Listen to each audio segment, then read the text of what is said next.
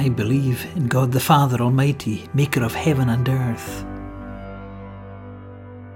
and in Jesus Christ, his only begotten Son, our Lord, who was conceived by the Holy Ghost, born of the Virgin Mary, suffered under Pontius Pilate, was crucified, dead, and buried. He descended into hell. The third day he rose again from the dead.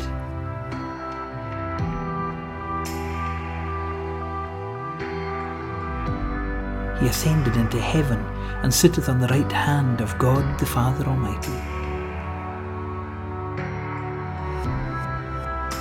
From thence he shall come to judge the quick and the dead. I believe in the Holy Ghost.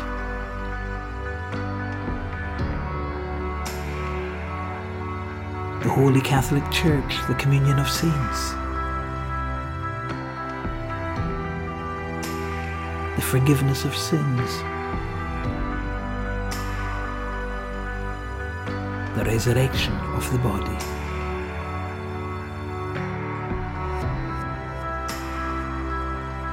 and the life everlasting. Amen.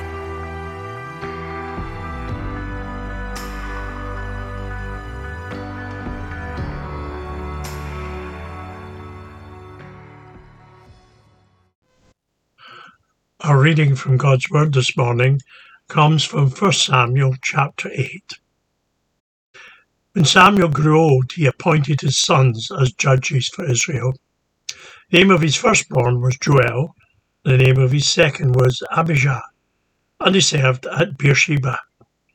But his sons did not walk in his ways. He turned aside after dishonest gain, accepted bribes and perverted justice. So all the elders of Israel gathered together and came to Samuel at Ramah. They said to him, You're old, and your sons do not walk in your ways. Now appoint a king to lead us, such as all the other nations have. But when they said, Give us a king to lead us, this displeased Samuel. So he prayed to the Lord. The Lord told him, Listen to all that the people are saying to you. It is not you they have rejected, but they have rejected me as their king. As they have done from the day I brought them out of Egypt until this day, forsaking me and serving other gods, so they are doing to you.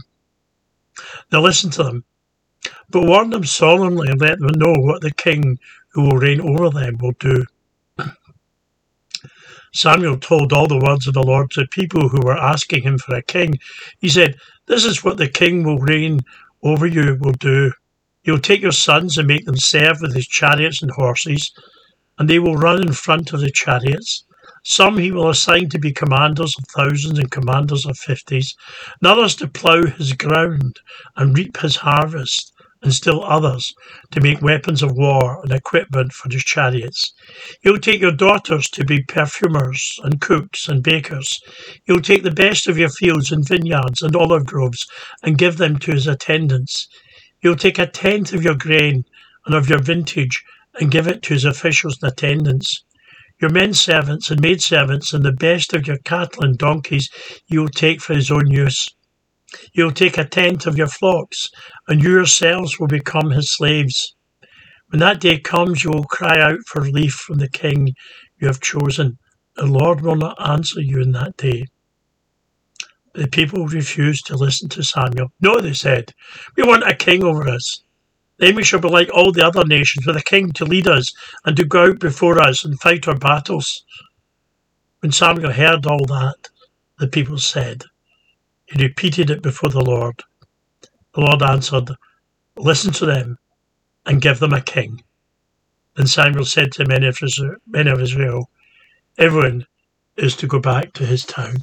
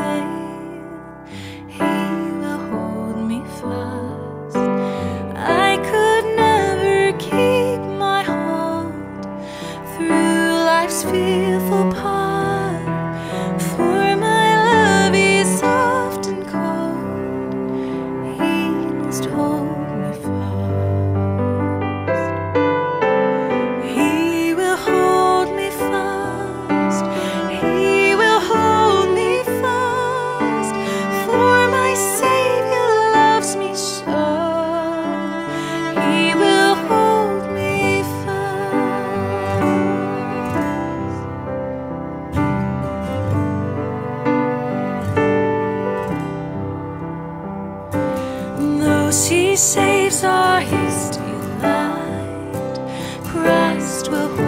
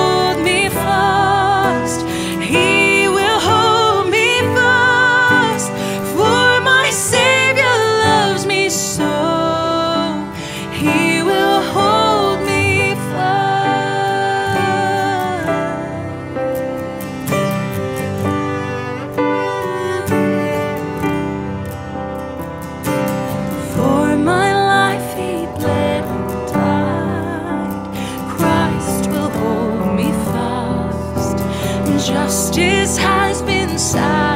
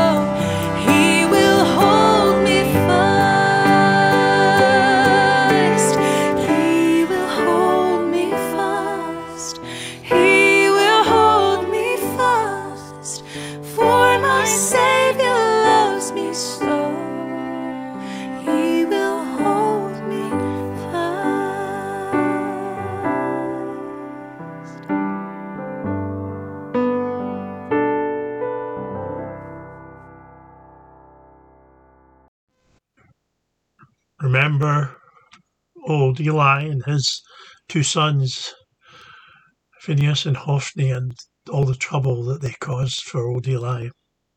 They say that history has a tendency to repeat itself as Samuel grows older and begins to transfer powers to his sons. We see that in this case, at least, it's true. God had brought Samuel to the tabernacle using his mother Hannah in order that the sons of old Eli might be replaced by someone who was living in harmony with God. Old Eli was a godly man, but his sons were cut from a different cloth. Sadly, Samuel, in his old age, must have felt just like old Eli all those years before, because Samuel's sons were also less than their father had been. It was in their role as judges that this was most clearly seen.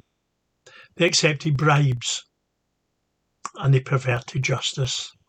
And when the people can no longer trust the courts of the land and those charged with administering justice, then gradually law is brought into disrepute and people realize that they can escape the law by simply bribing the judges. This is why the law must always be separate from the political system, from those with a vested interest.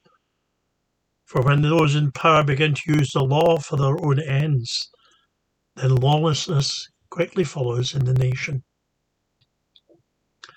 The elders of the people, the leaders at a local level, saw what was happening. And they met together to try to persuade Samuel to do something about it.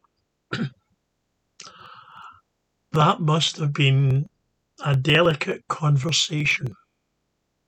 Imagine whoever had the courage to tell Boris Johnson or Liz Truss that it was time to go probably knew how they felt. They had had Eli and then Samuel leading them as a nation in God's name. We need to be very clear about this. It was not Moses who led the people through the wilderness, it was God. It was not Joshua who led them into the promised land, it was God. The nation was not centered around a parliament building, it was centered around God. The tent of meeting, and the people turned to their leaders a spokesman for God to lead them. God was sovereign. It's what we call um, in modern language a theocracy. And here's the modern equivalent, though in a perverted sense, would be those Islamic states who have taken Sharia law as the basis of their government. The main difference, though, is that the power lies with those who interpret the Quran rather than with God. In that sense, it's no different from the time of the corrupt judges of Samuel.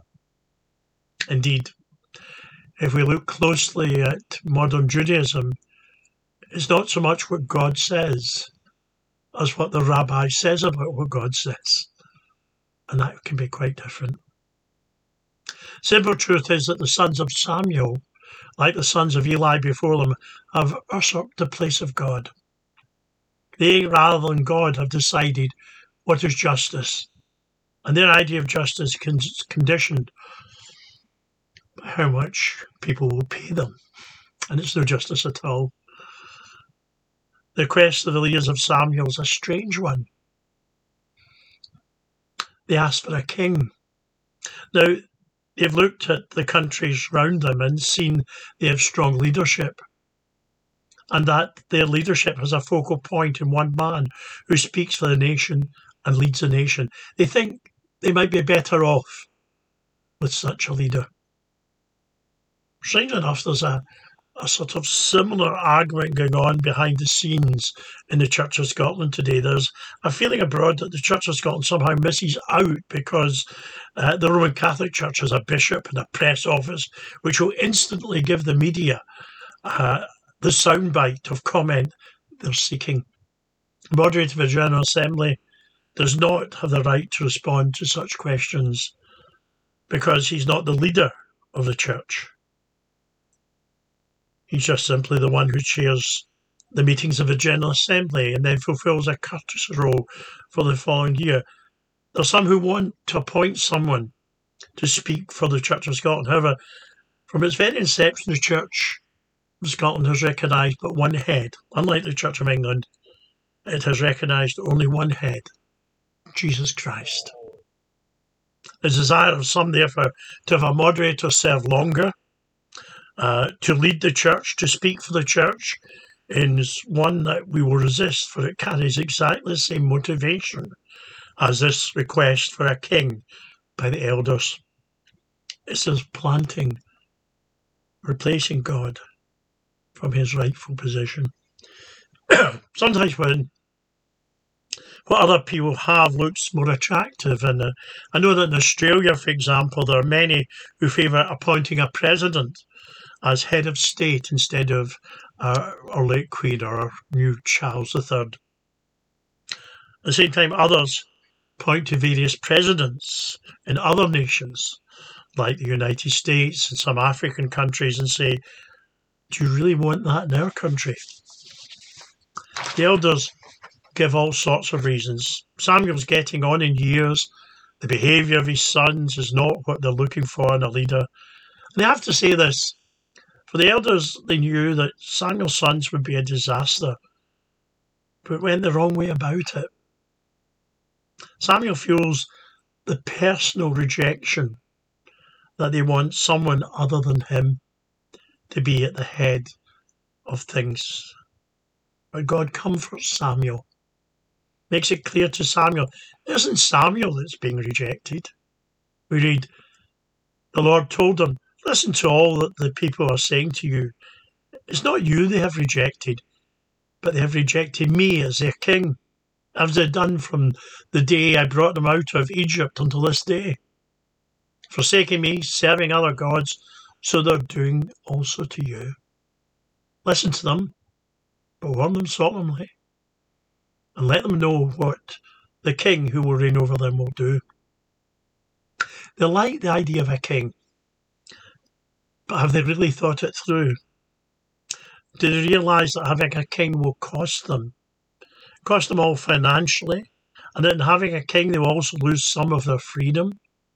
They will be giving absolute control of their lives and the nation to this king. Previously, people acted as one, and when an army was needed, they came together as a standing permanent army. But a king is going to want an army full time. They'll be getting not only a king, but also a civil service, a bureaucracy, all the equipment needed by these people, and above all, has to be paid for. And that means taxes, which will be felt by everyone. It will mean conscription into the army and the service of a king, which will be felt by every family. Samuel lays it on the line to them so that there's no doubt what they're getting themselves into.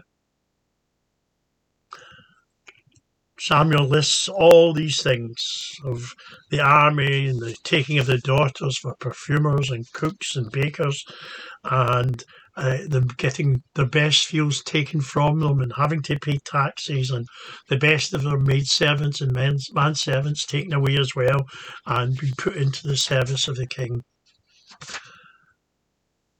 That doesn't sound to me like a very good manifesto for any aspiring political leader. If it was a democracy, then I don't think the people would necessarily be too keen on this, but the alternative of lawlessness overshadows everything. And as is so often the case historically, it is lawlessness which leads to a change in power and government. Lawlessness often precedes dictatorship, as the history of the last century clearly shows. Samuel makes it clear to them that they're faced with a choice. And once they've made that choice and decided to go down the road of having a king, that they're on their own. Samuel makes it very clear to them when that day comes, you'll cry out for relief from the king you have chosen, and the Lord will not answer you in that day. But the people refused to listen to Samuel. It could not be made clearer to them that they were not only turning their backs on God and all that He had done for them in the past, but they were cutting themselves off from His future help as well. They were rejecting God. In a very real sense, they were denying their own history and heritage and even what made them Jews. For what made them Jews was their unity round the tent of meeting, where together the tribes worshipped the Lord as a nation. And in spite of this, they still wanted a king. As if they'd caught hold of an idea and wouldn't let it go no matter what it cost them. They're adamant. We want a king over us. Then we shall be like all the other nations, with a king to lead us and go out before us and fight our battles. you can always imagine them shouting, We want a king, we want a king, we want a king, and with echoes of the way they treated another king just a few days after his triumphal entry into Jerusalem generations later. Samuel a wise man takes the whole matter and what's been said back to the real authority in the land, the Lord. The Lord tells Samuel, listen to them and give them a king. God will not force himself upon the hearts of men, even though he has their best interest at heart.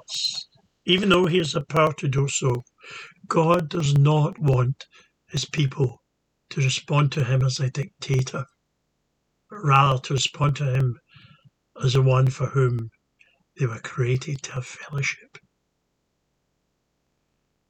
God behaves towards the people of Israel exactly the way that he behaves towards us. He gives us free will. Free will to accept or reject him. He never imposes his will upon us. He allows us to make mistakes, and we all make them. but He never stops loving us. Do you remember the parable of the prodigal son? The sons made their choices, and one of those sons went as far as he could from his father. He ended up in a complete and utter degradation. He made a complete mess of his life. But he did so by his own choice. And when the time came for him to come to his senses, the loving Father was still there to greet him and to welcome him as a son. So too it is with each and every one of us. We have free will. God does not impose his will upon us. When we come to the point of realizing the life apart from God is useless and pointless, and he stands with open arms to welcome us again as his children. It's when we exercise that free will that he has given us by trusting in his Son as our Saviour and taking him as Lord of our lives that we discover that the greatest freedom of all is found in serving the King of Kings. The people wanted a king. When centuries later the perfect king came, they rejected him. Perhaps in what we see that that that we see the desire for a king by people was not only a rejection of the Lord, but also laid the way for the rejection of the King of Kings. Began by saying that sometimes we see history repeating itself, but perhaps we can put it more simply. The problem of mankind is and always has been sin. The problem hasn't gone away. Men and women still try to make themselves king of their own lives. The truth is, they will only find true happiness and fulfillment and joy in fellowship with God. The story of man's redemption through the cross is not a new story, but still the only story which provides us with a way back to God. Let us pray. Gracious Lord and Father, we come before you to worship you, King of our lives. We come with thankfulness that there were those all those years ago who welcomed the King of Kings and Lord of Lords, and we worship him now. And we thank you that you do not impose your will upon us, but you give us free will. And we ask for your forgiveness for the times when we've used that free will to our own ends, for we've been no better than Eli's sons, the sons of Samuel. We've gone after our own way. And yet, Lord, like the prodigal son, you've welcomed us back. You've put your arms round us, expressed your love afresh towards us, and called us your children. Lord, we give to you all thanks and all praise through your Son, Jesus Christ, our Lord, King of kings and Lord of lords. And to him be all the glory. Amen. Our Father, who art in heaven, hallowed be thy name. Thy kingdom come, thy will be done, on earth as it is in heaven. Give us this day our daily bread, and forgive us our debts as we forgive our debtors and lead us not into temptation, but deliver us from evil. For thine is the kingdom, and the power, and the glory, forever. Amen.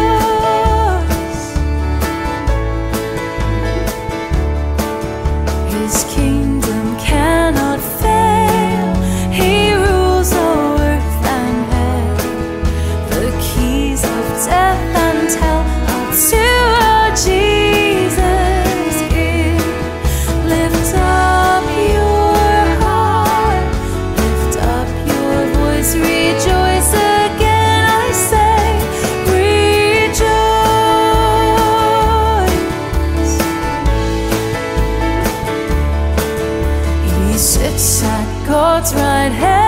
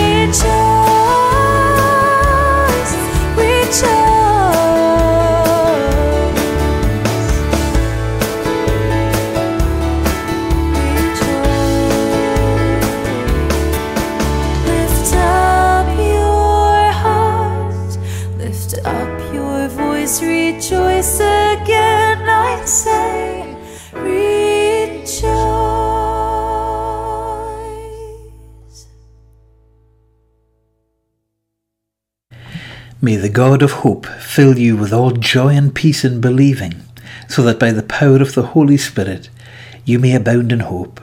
The grace of the Lord Jesus Christ, and the love of God, and the fellowship of the Holy Spirit be with you all.